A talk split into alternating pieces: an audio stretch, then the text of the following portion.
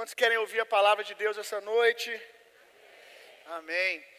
É, hoje nós vamos continuar a nossa série de mensagens inspiradas nas matérias da Jesus School, da nossa escola de ministros. Lembrando que você pode se tornar um aluno da nossa escola, as aulas começam dia 1 de setembro, são 10 meses de treinamento, sendo instruído pelo Espírito Santo, através da minha vida, através da vida da minha esposa. Ali na escola está grande parte dos fundamentos da nossa fé, que tem nos dado a vida que temos e a igreja que estamos construindo. Se você quiser ser um aluno no final do culto, você pode procurar ali no balcão de conexão, logo na saída aqui tem uma plaquinha. A irmã Clarice ou qualquer. Eu gosto de chamar os, os da igreja assim, gente irmão fulano, irmã fulano, irmã Clarice, e fazer a sua inscrição ou pegar mais informação com ela, ok? Cada, cada semana eu estou ministrando uma matéria da escola, ou um pedacinho, né, obviamente, da matéria.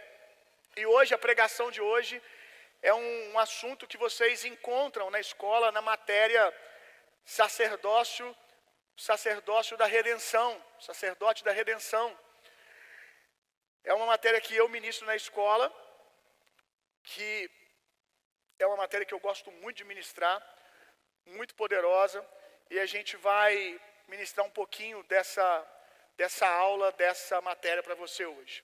O tema da mensagem, né, dentro da matéria sacerdócio da redenção, o tema hoje é consciência corporal.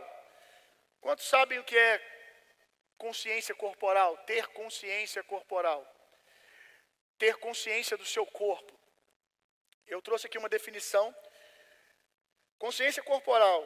A consciência corporal, presta atenção nisso aqui. A consciência corporal é saber sentir e perceber o próprio corpo durante a execução de um determinado movimento ou da prática esportiva. Um corpo consciente melhora o seu condicionamento físico, deixando as articulações lubrificadas, os músculos fortalecidos e de quebra uma boa relação com o ambiente. Cheio, aleluia.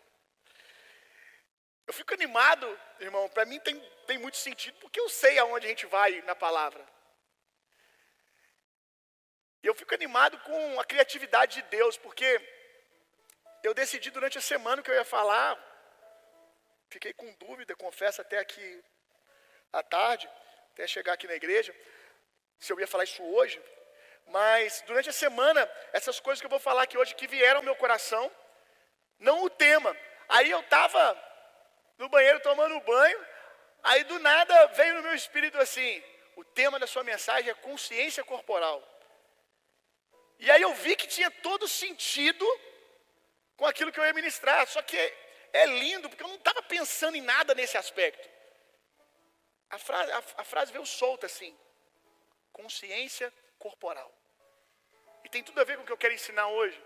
Nós precisamos ter consciência do corpo, ter a consciência do corpo de Jesus, a consciência de cada parte, como cada parte é importante e como, como o lugar que eu estou no corpo, reconhecer esse lugar é importante.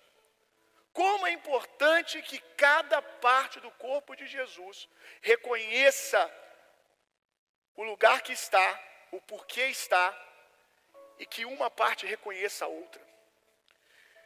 Abra sua Bíblia comigo lá em Hebreus, capítulo 7, verso 17. Guarda essa definição, eu quero ler de novo. Enquanto você abre Hebreus 7, 17. Guarda no seu coração e depois eu vou falar de outras coisas que vai parecer desconexo, mas depois vai, vai conectar. A consciência corporal é saber sentir e perceber o próprio corpo. Eu vou ler de novo, mas eu quero que você ouça eu lendo agora. E sai do plano natural, do consciência física, do corpo físico. E começa agora, que você sabe que eu vou falar do corpo de Jesus, ouvir o que eu estou lendo, pensando no corpo de Jesus. A consciência corporal é saber sentir e perceber o próprio corpo durante a execução de um determinado movimento ou da prática esportiva. Um corpo consciente melhora o seu condicionamento físico, deixando articulações lubrificadas. Olha isso aqui, deixando articulações suas juntas lubrificadas, os músculos fortalecidos e de quebra uma boa relação com o ambiente. Dá para você dar um glória a Deus? Pela fé? Hebreus 7,17. Vamos lá, vamos falar sobre o sacerdote. Sobre o sacerdócio. Pois sobre ele é afirmado: Tu és sacerdote para sempre, segundo a ordem de Melquisedeque. De quem o texto de Hebreus está falando? Do nosso sumo sacerdote, Jesus Cristo. Na velha aliança, nós tínhamos um outro sacerdócio. Era o sacerdócio de Arão, irmão de Moisés. Foi Arão o primeiro sacerdote, e todos os outros sacerdotes vieram de Arão. Ele foi o primeiro. Agora, na nova aliança, a Bíblia diz que nós temos um outro sacerdote que é Jesus, sacerdote segundo a ordem de Melquisedeque. Eu não posso mergulhar aqui falando de Melquisedeque. Tem várias ministrações no podcast da igreja, onde eu falo sobre isso. Você vai ter que ver umas 50 lá até você achar que vai te edificar. Mas está lá. Jesus é o nosso sumo sacerdote hoje. O nosso sumo sacer, nosso sacerdócio não é segundo a ordem de Arão segundo o modelo que foi estabelecido na velha aliança em Arão. Na velha aliança haviam regras que não estão vigentes mais, porque esse texto que você está lendo aqui, nos próximos versículos, vai falar que quando muda o sacerdócio, muda-se as regras. Então muita coisa mudou, outras foram atualizadas, nós não aplicamos mais o sacerdócio da velha aliança, porque ele é segundo a ordem de Arão. O nosso sacerdócio é segundo Jesus. É Jesus o nosso modelo. A Bíblia diz que todos nós, todos vocês, foram feitos sacerdotes de Deus. Vocês são sacerdotes. Mas é importante que você se lembre que o seu sacerdócio é segundo o modelo de Jesus, não segundo o modelo de Arão. Muita gente por aí, muitos lugares, Muitas igrejas, o sacerdócio deles tem mais a ver com o sacerdócio da velha aliança do que o sacerdócio da velha aliança, da nova aliança. Os sacerdotes se parecem mais com os sacerdotes da velha aliança do que com o sacerdócio de Jesus. Você identifica mais aquele povo, você identifica mais aquele líder com Elias, com Eliseu, do que com Jesus. Um exemplo: quando você vê alguém dizendo assim, você não pode, você não pode na sua faculdade, você não pode no seu colégio, deixar que nenhum não crente encoste a mão em você, principalmente na sua cabeça. Quem aqui é velho de igreja já ouviu coisas desse tipo. Estou usando exemplo de faculdade, mas o seu contato com o mundo lá fora evita que o ímpio bote a mão na sua cabeça. Evite que o pecador encoste em você, porque você não sabe os demônios que estão na vida dele, e os demônios vão pular para dentro de você. Vocês estão rindo, né? O demônio vai entrar em você. Então, não deixa ninguém botar a mão na sua cabeça, porque é ponto de contato. E eu cresci na igreja vendo pessoas fazerem isso. Pessoas chegarem para o pastor e falarem assim: Pastor, ora por mim, porque lá no colégio, Fulano foi me dar um abraço e meteu a mão na minha cabeça. E eu estou preocupado. Se o que estava nele passou para mim. Não estou brincando, é, é fato essas coisas. E acontece por aí até hoje. Esse é um sacerdócio segundo a ordem de Arão. Porque na ordem de Arão, no modelo de Arão, se o sacerdote ou qualquer pessoa encostasse em coisa morta, ele estava impuro. Se um leproso encostasse em você, você tinha que ser colocado para fora do arraial durante sete dias, para ser analisado nesses sete dias se você não vai ficar doente, se você não foi contaminado. o, o sumo sacerdote nem participava de velório de gente da família. Porque não se pode tocar em coisa morta, porque você fica impuro.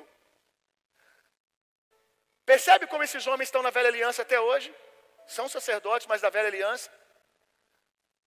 Mas aí você vai para Jesus e você vê Jesus andando no meio da multidão e uma mulher com fluxo de sangue e ela toca nele e sabe o que, que acontece? O contrário.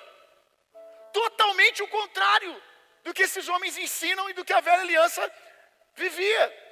Ao invés da doença e a impureza que estava na mulher entrar em Jesus, e Jesus tem que ser colocado para fora do arraial, porque foi tocado por uma mulher doente, sangrando, ele diz assim: Alguém me tocou, virtude acabou de sair de mim. Gente, a gente lê esse texto e não percebe a amplitude do que está acontecendo ali, a, a, mudança de realidade que está sendo exposta ali. Para você, quando lê isso, sem entender a velha aliança, o sacerdócio da velha aliança, é bonito, uau, Jesus curou alguém, já é lindo. Gente, entende o que está acontecendo aqui, é uma mudança histórica. Imagina um fariseu vendo isso, uau, esse cara tem que agora ir para fora do arraial. Ele acabou de ser tocado. Só que Jesus dá um testemunho: virtude saiu de mim. Ou seja, o que estava nela não entrou nele, o que estava nele entrou nela. Ela foi purificada, ela foi curada. E aí, quando você vive um sacerdócio segundo a ordem de Jesus Cristo, segundo a ordem de Melquisedeque, quando você vive o sacerdócio da nova aliança, você não tem problema que o mundo te toque, você deseja que eles façam isso para que eles sejam curados. Aleluia! O sacerdócio da velha aliança, ele precisava de uma roupagem de diversas coisas e apetrechos para que aqueles homens fossem recebidos como santos. A santidade estava nas coisas, a santidade estava nas vestes, a santidade não estava dentro, ela estava fora. O sacerdote da, da velha aliança, ele tinha que se vestir com várias coisas que simbolizavam santidade. E infelizmente, tem crente até hoje que tudo que eles têm é um jeito de crente evangélico. Eles têm um jeito de crente evangélico na roupagem, de fora. Mas basta você chegar perto que você não encontra santidade emanando de dentro. Jesus, ele não era engolido pelos fariseus, não era aceito pelos fariseus, porque ele não se parecia santo através da roupagem dos dogmas. Você precisava chegar um pouco mais perto para ver que ele era muito mais santo do que você imaginava vendo de longe. Porque a vida de Jesus emanava santidade. A santidade de Jesus não estava em vestir terno ou não. A santidade de Jesus emanava de dentro. Não era a roupa que santificava Jesus, é Jesus que santificava a roupa e tudo aquilo que ele tocava. Tudo que Jesus manifestava se tornava santo. Aleluia. E nós vemos hoje muita gente que o mundo não se aproxima deles porque não há, como a Natália falou semana passada ensinando para vocês, nenhuma afinidade. Uma das coisas que eu mais amo ouvir de testemunho sobre a minha vida é o que eu ouvi esses dias de um irmão no meu gabinete falando, Bill, o que mais me impactou quando eu cheguei aqui na igreja, toda a família dele foi encontrada aqui por Jesus, no nosso meio, ouvindo a palavra, foram batizados recentemente. Ele estava falando uma coisa que me impactou, é que vocês, eu olhava vocês, eu falava, dá para me viver isso, porque eles são gente. Eu vejo poder na vida desse homem, desse pastor, porque o que está acontecendo na vida dele, homem natural nenhum pode fazer. Os frutos são sobrenaturais, mas eu olho para ele e, e eu vejo afinidade. Quantos estão entendendo o que eu estou dizendo? Tem conexão. Eu não me sinto excluído, eu me sinto convidado a viver isso. Por isso os pecadores e doentes iam até Jesus, porque eles olhavam e viam um sumo sacerdote semelhante a eles. E hoje, muitos sacerdotes, segundo a ordem de Arão, expelem as pessoas, porque tudo que eles têm é um óleo ungido para levar para a faculdade e um sofá para tocar na hora do intervalo.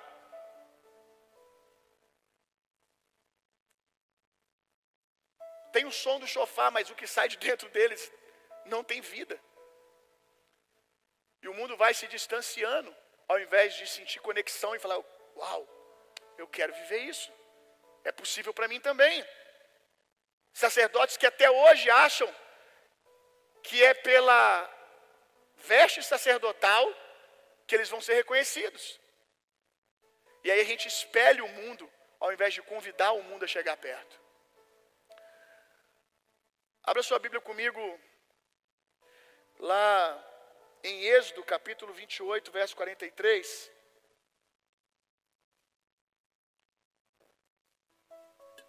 Só para lembrar vocês, embora já ensinei algumas vezes, resumidamente, o que é sacerdote, gente? Sacerdote é um intermediador. Sacerdote é um intermediador do povo para com Deus. O sacerdote ele era um intermediador entre o povo e Deus. E é, é o que você é hoje, amém? Você promove encontros entre as pessoas e Deus. E o sacerdote da velha aliança, esse também era o papel dele. E o sacerdote da velha aliança, ele representava o povo diante de Deus. Quando Deus tinha que julgar, Deus não julgava o povo, Deus julgava o sacerdote. Preste atenção no que eu vou te dizer. Quando Deus julgava uma causa no templo, ele estava julgando o sacerdote e a oferta.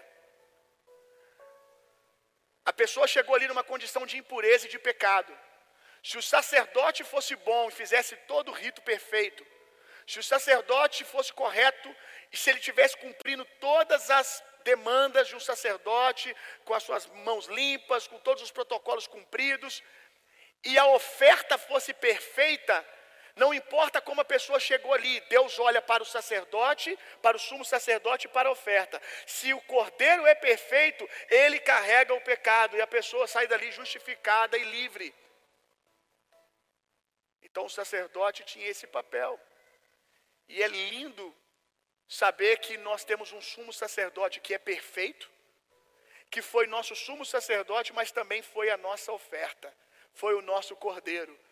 Por que, que Deus olha para você e diz é justo? Porque você tem boas obras? Não. Porque Deus olha para o sumo sacerdote e olha para a oferta. Quando Deus olha para Jesus, ele vê o sumo sacerdote e vê a oferta. E o sumo sacerdote é perfeito e a oferta é perfeita. Então você pode ir embora como justo. Amém? Vamos falar um pouquinho da roupa do sumo sacerdote. Êxodo 28, verso 43. Deus orientou como deveria ser a roupa do sumo sacerdote.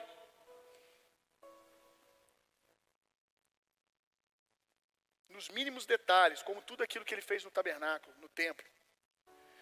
Arão e seus filhos terão que vesti-los sempre, terão que se vestir sempre que entrarem na tenda do encontro, ou quando se aproximarem do altar para ministrar no lugar santo para que não incorram que a culpa, que a culpa, que em culpa morram. Este é um decreto perpétuo para Arão e para os seus descendentes. Nós vamos falar daqui a pouco sobre um pouquinho como eram alguns detalhes dessa roupa, poucos, mas alguns detalhes. Mas você está vendo aqui que o sacerdote não podia entrar, entrar no serviço do templo, se ele não tivesse com a sua roupa sacerdotal. Por quê? Porque a roupa do sumo sacerdote carregava o povo junto com ele. Aonde o sumo sacerdote ia servir a Deus, ele tinha que levar o povo junto com ele. E o povo, você vai ver daqui a pouco, estava ali representado naquela roupa. Nenhum sumo sacerdote ministrava diante de Deus apenas por si mesmo. Isso é um peso de responsabilidade para nós até hoje. Todo sumo sacerdote não está diante de Deus apenas por si mesmo, mas por sua casa, por sua família e por uma cidade. Ah, se todos os sumos sacerdotes desses dias tivessem esse temor, de saber que quando eles estão diante de Deus, eles não estão por eles só. Por isso que a Bíblia diz: fere-se o pastor, que você fere o rebanho. Quantas igrejas nós vimos ser divididas, movimentos de Deus dissiparem por causa de homens de Deus que perderam o temor e o senso de responsabilidade e caíram em pecado e adultério, não encontraram lugares de arrependimento e todo o mover de Deus foi dissipado, porque eles entram diante de Deus não só por eles, mas pelo povo também. E quem dera Deus, se todos no corpo tivessem consciência de sacerdote, fossem maduros, para não se desviar como um, quando um sacerdote que está à frente se desvia. Mas nós sabemos que essa não é a realidade, porque nós temos pequeninos no corpo. Nós temos aqueles que estão descobrindo o seu sacerdócio e ainda dependem de sacerdotes para poder se conectar com Deus. É triste quando a gente vê gente madura, né, gente? Gente madura, cascudo de igreja, fazer beicinho porque não gostou de alguma coisa do sacerdote, nem sempre é pecado. É só mudança de opinião, diferença de opinião. Nessa altura já divide ser mestre. A essa altura você já divide ser sacerdote para os outros. Como estão entendendo o que eu estou dizendo? Mas tem os pequeninos. E os pequeninos, quando perdem essa conexão, uma vez que não amadureceram a deles com o pai, eles ficam desorientados.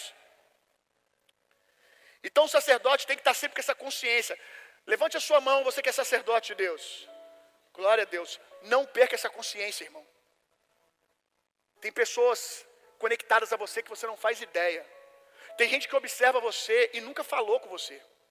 Mas a vida dessa pessoa está sendo transformada através da sua caminhada com Jesus. A sua caminhada com Jesus está conectando cada dia mais essa pessoa com Deus.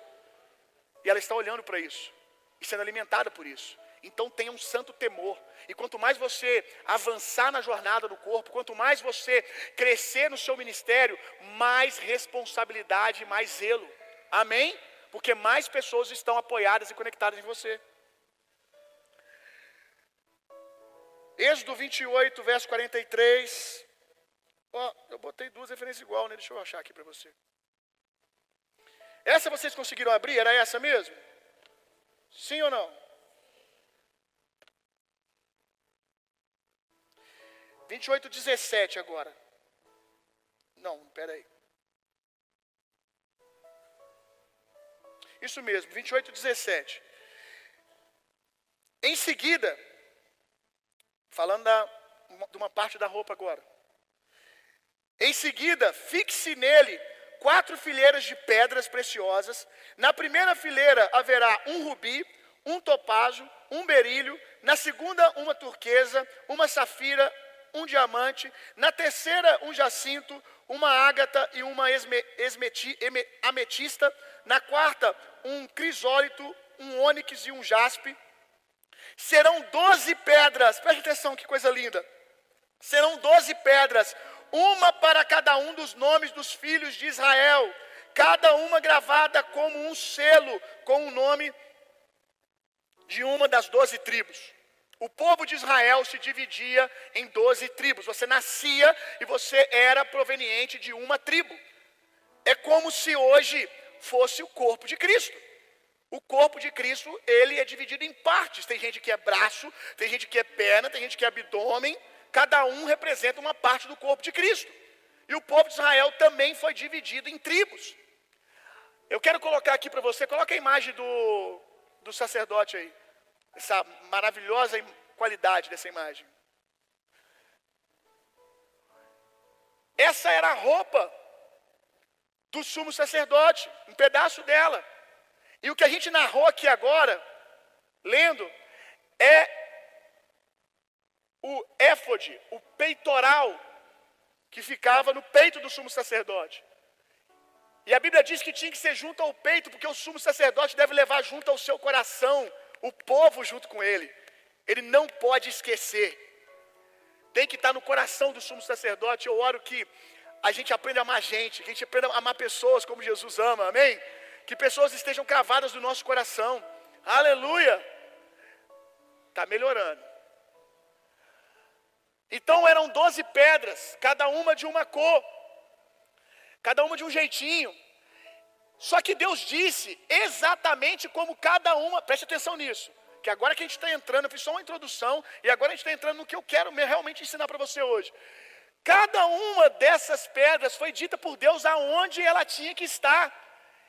A pedra ônix. Se Deus disse que tinha que ficar na terceira fileira, na terceira pedra da terceira fileira, o sumo sacerdote, as pessoas que estavam, na verdade, fazendo esse, esse peitoral, podiam falar assim: não, coloca na primeira. Não, tinha que ser exatamente, você vai entender o porquê. Como Deus disse, tinha que ser respeitado o lugar que Deus falou.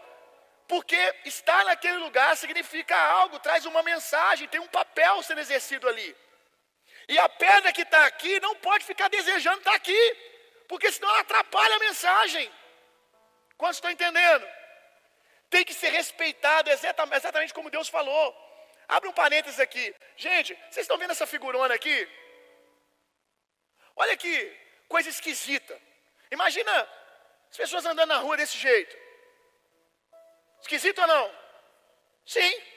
Você acha que o mundo hoje vai se conectar com essa figura? Sim ou não? Não, irmãos. Não. Mas quando você é só um religioso, é assim que você se parece. Quando você se importa mais com coisas, com padrões, com dogmas, ao invés de essência, é com isso que você parece. Se as pessoas não se conectam com você, talvez você se pareça mais do que esse sumo sacerdote do que com aquele Jesus. Talvez as pessoas não se conectem com você porque você se parece mais com esse sumo sacerdote do que com aquele pai do filho pródigo que não se importa em erguer as suas vestes e sair correndo mostrando as suas canelas para poder encontrar com seu filho. Talvez as pessoas não se conectem com você porque você não aceita a ideia das pessoas serem curadas no sábado, das coisas acontecerem fora dos seus padrões. Quem está assistindo aí aquela série The Chosen, né? O ator ali conseguiu muito bem passar uma ideia de um Jesus, gente. E a Natália disse semana passada: Jesus veio para mostrar como é ser gente no padrão de Deus, irmão. Amém? Vamos continuar. Então, era mais ou menos assim que ele se vestia. As pedras, irmão, são uma representação do corpo de Cristo e da sua diversidade. Deus não permitiu que nenhuma pedra fosse igual, mas todas as pedras eram pedras preciosas. Você não precisa ser igual ao outro para poder ser precioso. Você é precioso sendo quem você nasceu para ser no corpo. Amém? Cada pedra tinha sua beleza. E o corpo de Cristo, ele tem essa diversidade. As pessoas são diferentes porque exercem funções diferentes, porque estão em geografias diferentes. Deus falava, irmão, através dessas pedras, você sabia disso? Você pode ver isso lá em 1 Samuel, capítulo 30, verso 7, anota aí. Em Israel, quando você queria consultar a Deus sobre o que fazer, o rei, por exemplo, não as pessoas comuns, que as pessoas comuns não tinham acesso a isso. Você tem acesso a isso aqui. Você tem acesso a isso. Porque eles tinham que procurar o conselho do Senhor no éfode. Quando um rei queria uma resposta, ele mandava atrás o éfode que nós vamos consultar a Deus. E Deus vai falar através das pedras, preste atenção. Qual é a direção? Como Davi, Senhor, devo perseguir aqueles homens, que é o texto que está aí. Devo perseguir esses homens, sim ou não? E Deus diz: vai e persegue-os. Só que como que Deus diz uma frase, gente? Através de um peitoral desse. Aqui que é o mistério. Cada pedra tinha o seu nome cravado da tribo embaixo. Em outro lugar também tinha, escrito em hebraico, ok? Em outro lugar também tinha escrito o nome dos patriarcas de Israel. Quando eles iam pedir o conselho do Senhor, o rei falava assim como Davi: traz o éfode, que eu quero saber a opinião de Deus. Vinha o peitoral, e os judeus dizem, ensinam isso até hoje, que quando eles pediam o conselho do Senhor, as pedras que tinham o nome de cada tribo dos patriarcas, então todo o dicionário hebraico estava ali. As pedras começavam a iluminar em cada letra como uma nota musical e ia compondo uma frase. Olha que coisa linda. Olha que coisa profunda. Então ali eles tinham uma resposta precisa como essa: vai e persegue-os. Aí você diz: Ah, eu queria ter esse éfode. Irmão, você tem algo muito melhor do que isso. A Bíblia diz que o Espírito do Senhor, ele nos guia toda a verdade. Agora o éfode não está mais no peito de um sumo sacerdote, mas ele está no teu coração, no teu espírito. E Deus fala exatamente assim, com muito mais exatidão. Vai, faz isso, vai, não faz, faça desse jeito. Os filhos de Deus são guiados pelo Espírito de Deus. Amém? Só que o Espírito de Deus ainda fala através das pedras do corpo. Irmão, eu sei que eu tenho um papel aqui, pela graça de Deus, de ser voz de Deus na sua vida e te conduzir no Senhor, de ministrar, de ensinar você, de cooperar com o seu crescimento espiritual. Mas deixa eu dizer uma coisa para você. Deus fala poderosamente através do seu corpo. Deus fala poderosamente através da sua igreja. Deus fala, Deus compõe frases através da comunhão e do partir do pão. Tem coisas que eu aprendi e que eu preguei aqui, já falei isso, que foi através da comunhão durante a semana. É um testemunho de um líder de mesa, é um irmão que vai no meu gabinete e me conta uma história que ele está vivendo com Deus, é o outro que me conta que Deus visitou ele, deu um texto para ele, compartilha o que leu. E aquilo vai montando para mim uma frase e muitas vezes um esboço que eu chego no domingo e prego para vocês que nem sempre Deus me visitou no secreto. Nem sempre foi uma visitação que Deus falou, abre a Bíblia, eu vou te mostrar isso e aquilo, acontece. Mas às vezes e muitas vezes eu prego para vocês o que vocês pregaram para mim. Só que quando você pregou, parecia uma fala sem sentido, porque era só uma parte da pedra piscando. Mas quando eu monto a frase, quando eu olho para o corpo, quando eu me relaciono não com um, com dois, com pessoas, mas me relaciono com o corpo de Cristo, eu consigo receber a mensagem, irmão. Aleluia! E quando você deixa de caminhar com o corpo, você perde esse lugar. Deus fala no secreto, mas Deus também fala através do seu corpo. Quando você menospreza os pequeninos, você perde isso. Quando você só quer se relacionar com os líderes de título da igreja, você perde isso. Quando você não quer participar de uma mesa, porque as pessoas lá, você é um, é um povo que eu não conheço, você perde isso. Quanto mais lugares você consegue estar na vida da igreja, com mais partes do peitoral você tem, mais das pedras você tem em relacionamento. E o problema é, quando a pedra sardônio não fica no seu lugar, porque quer ser berilo, a mensagem não é passada. Porque ela não está lá para falar o que ela precisa falar, porque ela quer estar aonde a sua vaidade o seu orgulho quer que, que ela esteja. Você vai entender isso daqui a pouco.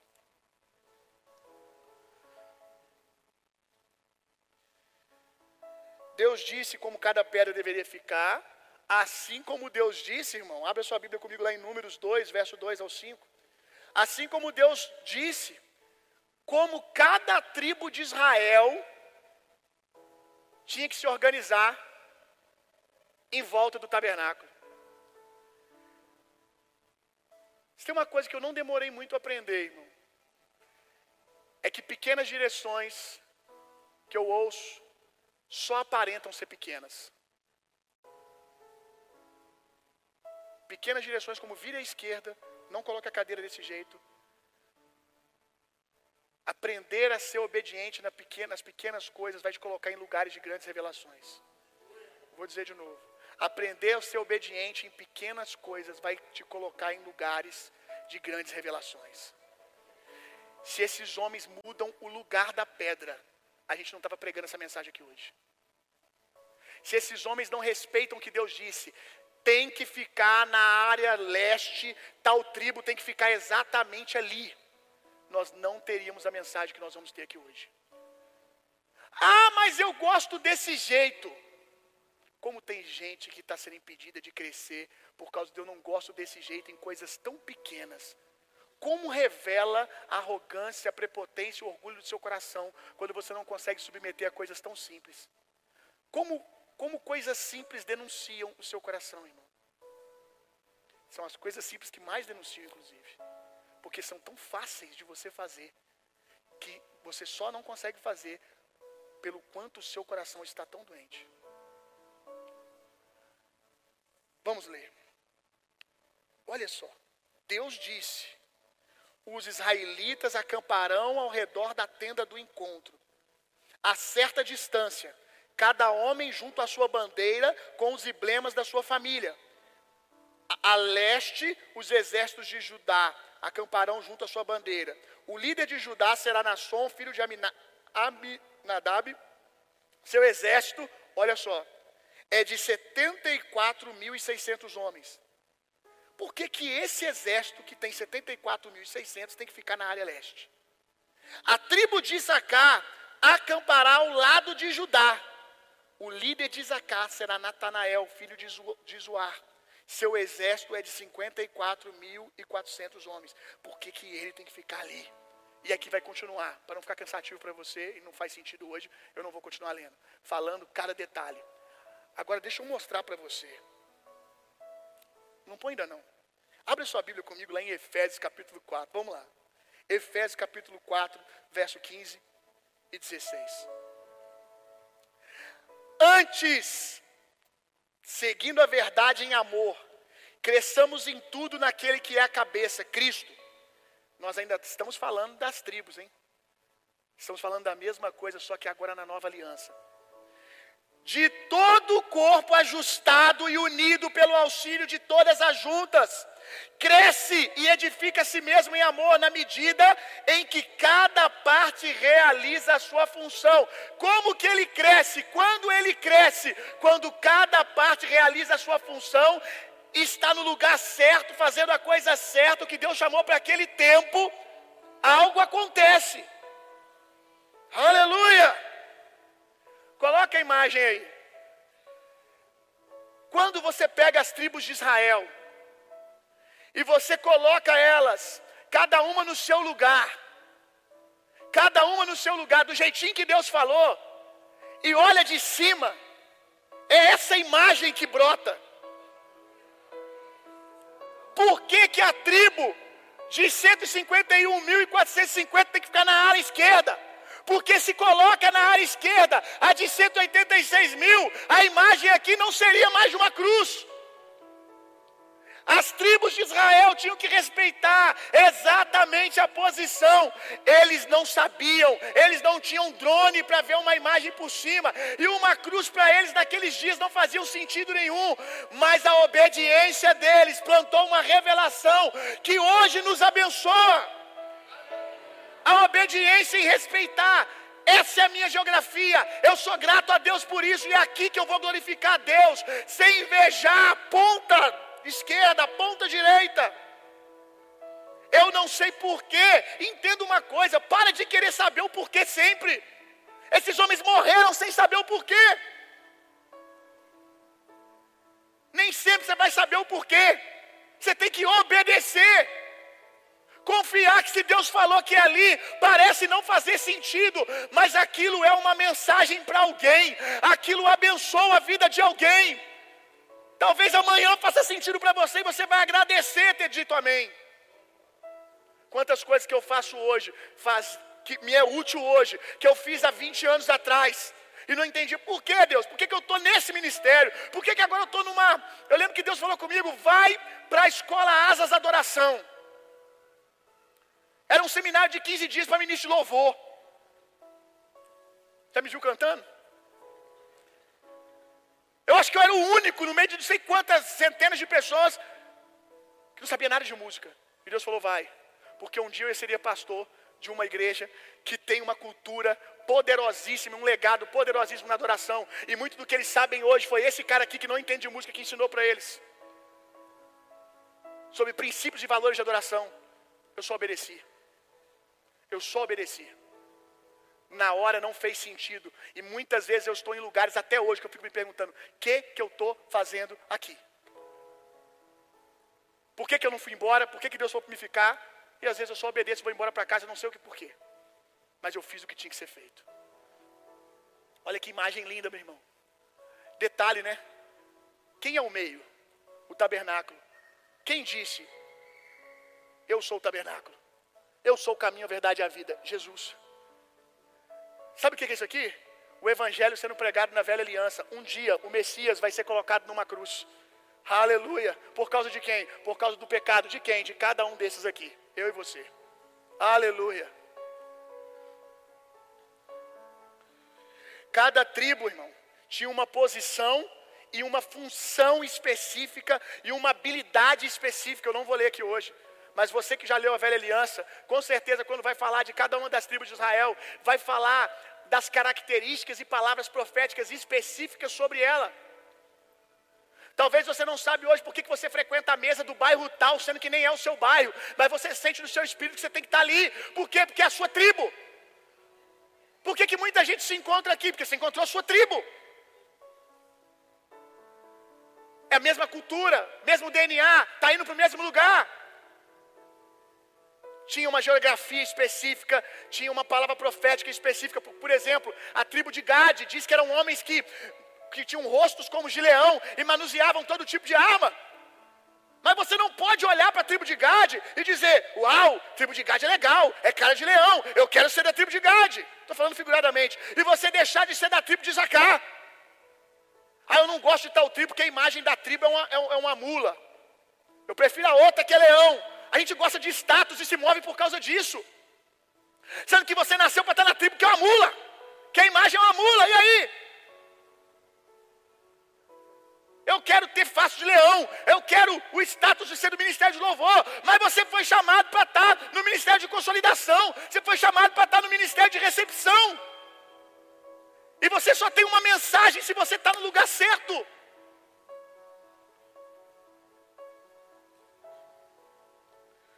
O protagonismo, irmão, não tem a ver com a posição privilegiada que você está. Para de achar que sinônimo de unção ou de autoridade espiritual tem a ver com título. Eu conheço pessoas extraordinárias, o homem que mais influenciou a minha vida, que eu falei para vocês algumas vezes, que foi uma das pessoas e talvez a mais parecida com Jesus que eu conheci até hoje, foi o meu líder de mesa na época, que era grupo pequeno, Roberto Braga. Não era pastor na vida da igreja, mas era a pessoa mais parecida com Jesus que eu já conheci. E foi chamado para ser pastor várias vezes, pressionado para aceitar. Ele disse: Não, esse não é o meu lugar no corpo. Glória a Deus pela vida desse homem, meu irmão, porque eu estou aqui por causa dele. O protagonismo não tem a ver com posição privilegiada, e sim com fidelidade com o lugar e a visão, a geografia que Deus te deu. É ser fiel àquilo que Deus te deu. Ninguém vai ouvir nos últimos dias. Parabéns, grande evangelista. Não, não. Só tem um reconhecimento. Parabéns, servo bom e fiel. Só vai ouvir isso quem nasceu para ser diácono e foi diácono até o último dia da vida, porque foi o chamado de Deus. Vai ouvir isso quem nasceu para ser um cabeleireiro cheio do Espírito Santo e foi até o último dia da sua vida respeitando o que Deus falou. Agora, o cara que nasceu para ser um empresário e quis ser um pastor por causa do status, ele não vai ouvir servo bom e fiel. O máximo vai dizer: Olha, infelizmente, você nunca vai saber o que seria a sua vida sendo fiel àquilo que eu chamei você para fazer. Pode entrar, mas eu não tenho algo para te dizer como servo bom e fiel. Os levitas, conhece os levitas da Bíblia? Uma curiosidade sobre os levitas. A gente fala dos levitas, imagina sempre os levitas sendo uma tribo, né? Os levitas não eram uma tribo de Israel, uma das tribos de Israel. Aí percebe isso aqui. Os levitas que hoje nós falamos tanto deles, nós falamos mais dos levitas ou da tribo de Zacá? Nós falamos mais dos levitas ou de tribo de Zebulon nas nossas mensagens? Falamos mais dos levitas. E os levitas não eram uma tribo de Israel. Não tinha entre as doze lá a tribo de Levi. Não. Era um povo que estava inserido dentro de tribo. Mas eles não eram uma tribo. Guarda isso aqui. Os levitas não estavam nas tribos de Israel, como Estevão não estava contado entre os doze. Mas a história conta a história de Estevão até hoje. E sabe quem que era Estevão? Não é apóstolo, não é evangelista, não é um profeta, era um homem diácono, cheio do Espírito Santo, meu irmão. E de todos os homens da nova aliança, de todos, ninguém viu o que ele viu. Quando ele morreu, estava morrendo em glória, Jesus ficou de pé para receber ele. Esse título ninguém tem, essa experiência ninguém tem, e ele não era um dos doze. Seja fiel ao que você foi chamado, irmão e grato e feliz por isso. Quem tem clareza de propósito não entra em crise, não fica se sentindo humilhado pelo outro, não fica se sentindo pressionado pelo outro, é feliz e tem gratidão por estar participando do corpo naquilo que Deus te chamou. Dentro dos levitas, olha isso aqui, gente. O corpo dentro do corpo dentro do corpo. Dentro dos levitas tinha os clãs. Aí tinha o clã dos coatitas. Quem eram os coatitas? Os homens que carregavam os utensílios sagrados. Os homens que carregavam a presença. Por que você está falando isso? Porque você não precisa ser ministro da igreja integral, pastor, evangelista, mestre, não precisa nem ser líder de mesa, não precisa ser líder de nada, e você pode ser um coatita que carrega a glória de Deus, que carrega a presença de Deus e que lida com as coisas santas. Não tem a ver com, a, com o título, irmão. É tão bom quando você conhece alguém cheio do Espírito Santo, cheio da glória de Deus, e com um coração puro e humilde, grato de ser um zelador da igreja, de ser o obreiro da mesa. Percebe isso aqui que eu falei, né? É o corpo dentro do corpo, dentro do corpo. É tipo assim,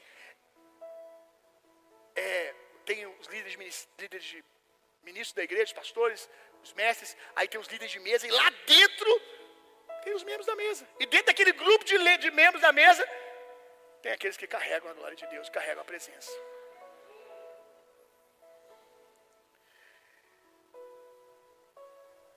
Quando a gente quer estar em lugares quando a gente quer posições com a motivação meramente emocional, isso prejudica o seu chamado e o corpo de Cristo. É isso que eu estou mostrando para você aqui hoje.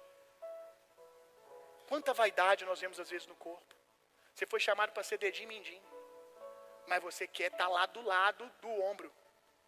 Porque o ombro, o cara do ombro é status, aquele está bombando aquela área ali, eu quero ficar ali.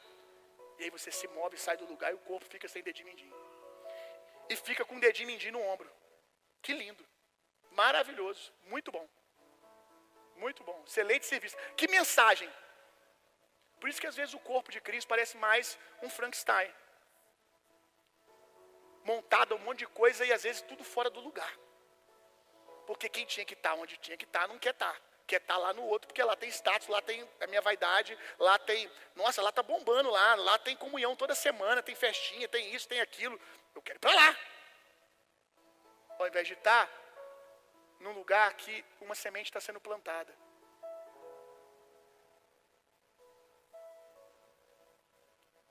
Tudo que você tem aqui hoje foi porque eu disse sim para coisas pequenas. Não foi porque eu disse sim para coisas grandes. Nada disso aqui começou grande.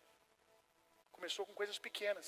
E eu encontrei pessoas como Caio e outros para acreditar numa semente. Pessoas para abrirem mão de estar nos lugares de movimento, para estar nos lugares que tinham que estar fazendo o que Deus chamou para fazer.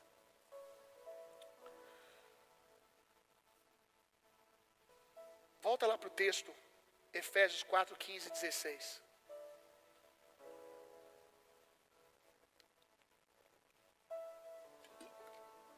Eu não sou a Natália, não, mas eu já estou acabando. Bom que você fica com saudade dela. Mas assim, tudo tem um porquê, né?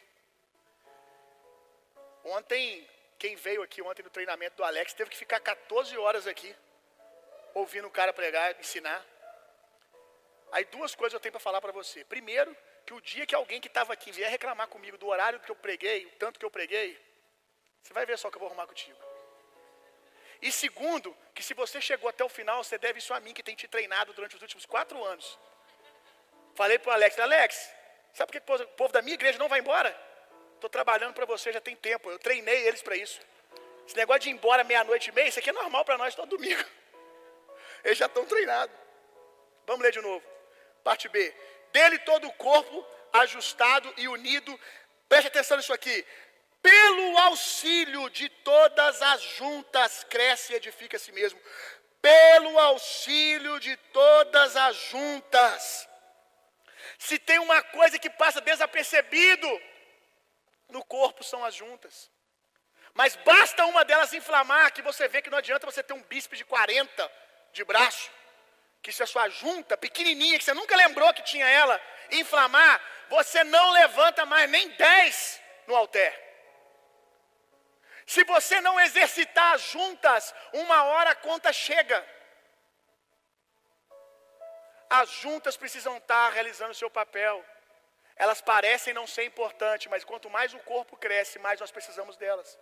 E quem são as juntas do corpo de Cristo?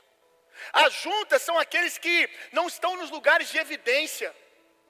Talvez sejam os líderes de mesa.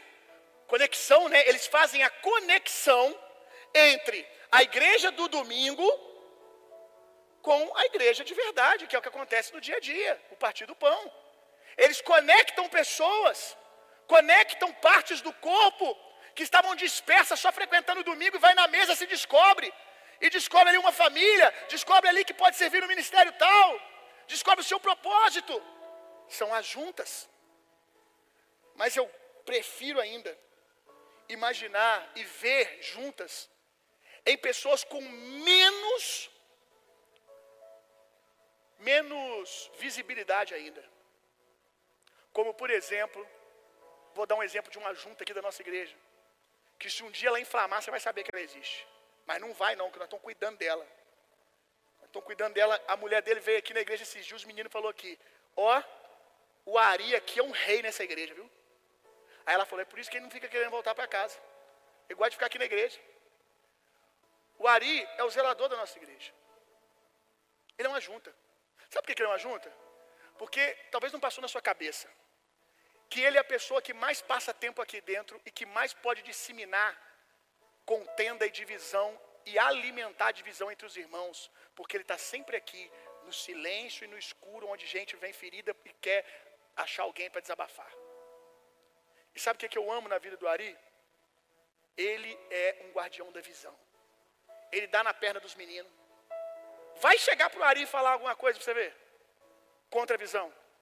Vai chegar para o Ari conversar fiado. Ele vai confrontar em amor e vai conectar você o mais rápido possível no corpo. Você não vai encontrar nele um lugar para você ser um ministro da divisão. E ele está aqui, irmão, conectando as pessoas, ministrando isso. Então é uma junta. E quantos aqui já vem de igreja há muito tempo e sabe como que um zelador ou um obreiro que vive dentro da igreja, com o coração amargurado, traz contendas e divisão entre os irmãos? Sabe o que é uma junta? Junta é Dorcas. Dorcas na Bíblia. Sabe quem era Dorcas? Pelo que ela fez, você jamais iria dar status para ela. Dorcas era costureira que costurava a roupa dos órfãos, para os órfãos e para as viúvas. Só que Paulo entendia o valor das juntas e mencionou para nós a história de Dorcas. Ela não curou enfermo, ela não expulsou demônio, ela não pregou uma grande mensagem no domingo à noite, mas a vida de Dorcas parece que era uma conexão no corpo importante.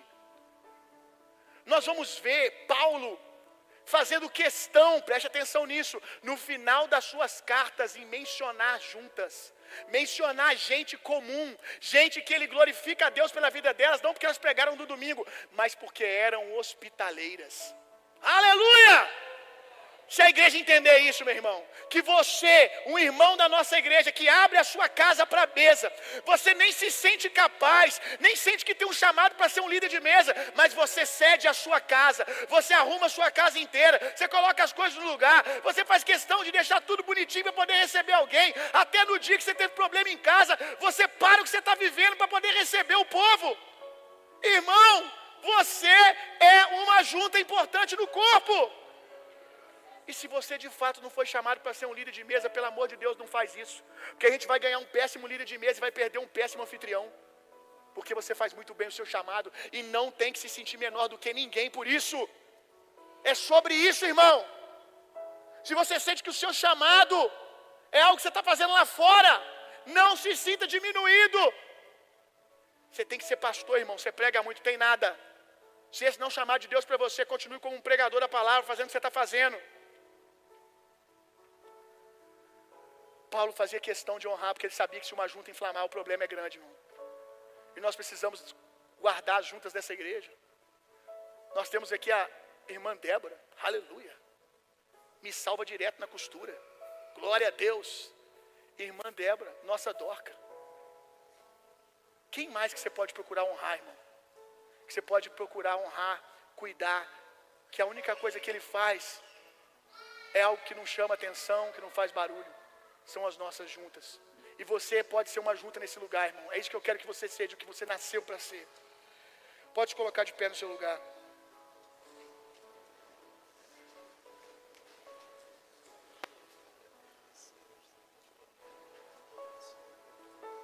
Aleluia. Glória a Deus, glória a Deus.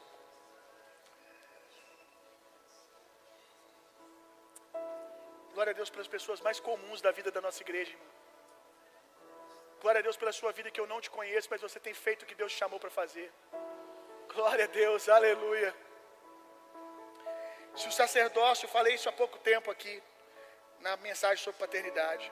Se o sacerdócio for saudável, o óleo correrá por todo o corpo. Creio que uma igreja que revela o Pai, creio numa igreja que revela o Pai em cada cantinho dela. O salmista diz que a unção de Deus, o poder de Deus é como o óleo que desce na barba de Arão e faz o quê? Molha todas as suas vestes. Quando a gente está bem conectado, meu irmão, se a pessoa está lá no dedinho mindinho, o óleo de Deus vai chegar nela. Agora imagina que se a junta não cumpriu o seu papel, o óleo não chega. Se você não cumprir o seu simples papel, o óleo vai deixar de chegar nas pontas mais extremas da igreja. Deixa o óleo de Deus correr, irmão. Não menospreze a posição de ninguém no corpo, irmão.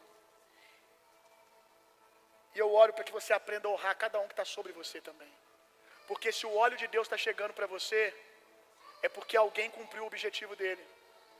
Se você tem sido abençoado nesse lugar, é porque a escala de pessoas que estão acima de você estão conseguindo derramar o óleo de Deus até você. Está chegando até você por causa disso. Não saia da onde você tem que estar, irmão. Você não tem que estar perto do irmão Daniel para ter o óleo.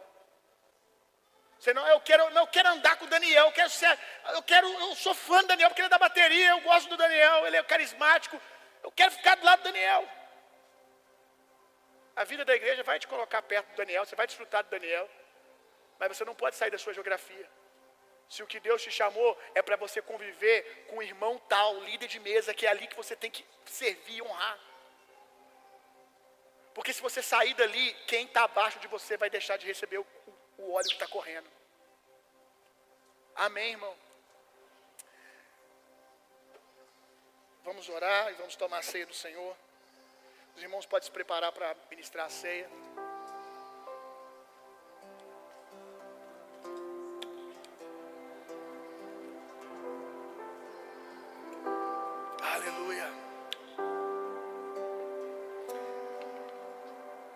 Nós amamos o teu corpo e cremos no poder dele, Jesus.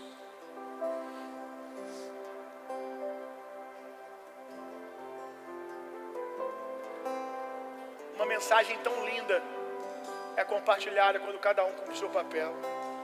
Ontem, o pessoal da equipe do Alex um irmão da equipe líder veio para mim e falou assim: Pastor, deixa eu te falar um negócio. Glória a Deus pelos voluntários dessa igreja. Eles não deixam a gente fazer nada. Eles estão brigando comigo que eu não posso pegar a vassoura, sendo que eu estou contratado aqui para isso. Eles correm, limpam o banheiro, eles correm o tempo todo, eles estão servindo. Essa mensagem eu não poderia emitir. Foram os irmãos que estavam aqui ontem que construíram uma mensagem para aquele homem. Que mensagem poderosa a unidade pode trazer para Juiz de Fora, meu irmão. Que mensagem poderosa nós vamos trazer para essa cidade quando cada um cumprir o seu lugar. Que o amor de Deus que a graça de Jesus Cristo, o consolo, poder e a personalidade do Espírito Santo sejam em vocês e através de vocês, hoje e sempre. Vão e tenham uma semana sendo profundamente intensamente amados por Deus. Vão, transformem o mundo e reinem vida. Deus abençoe.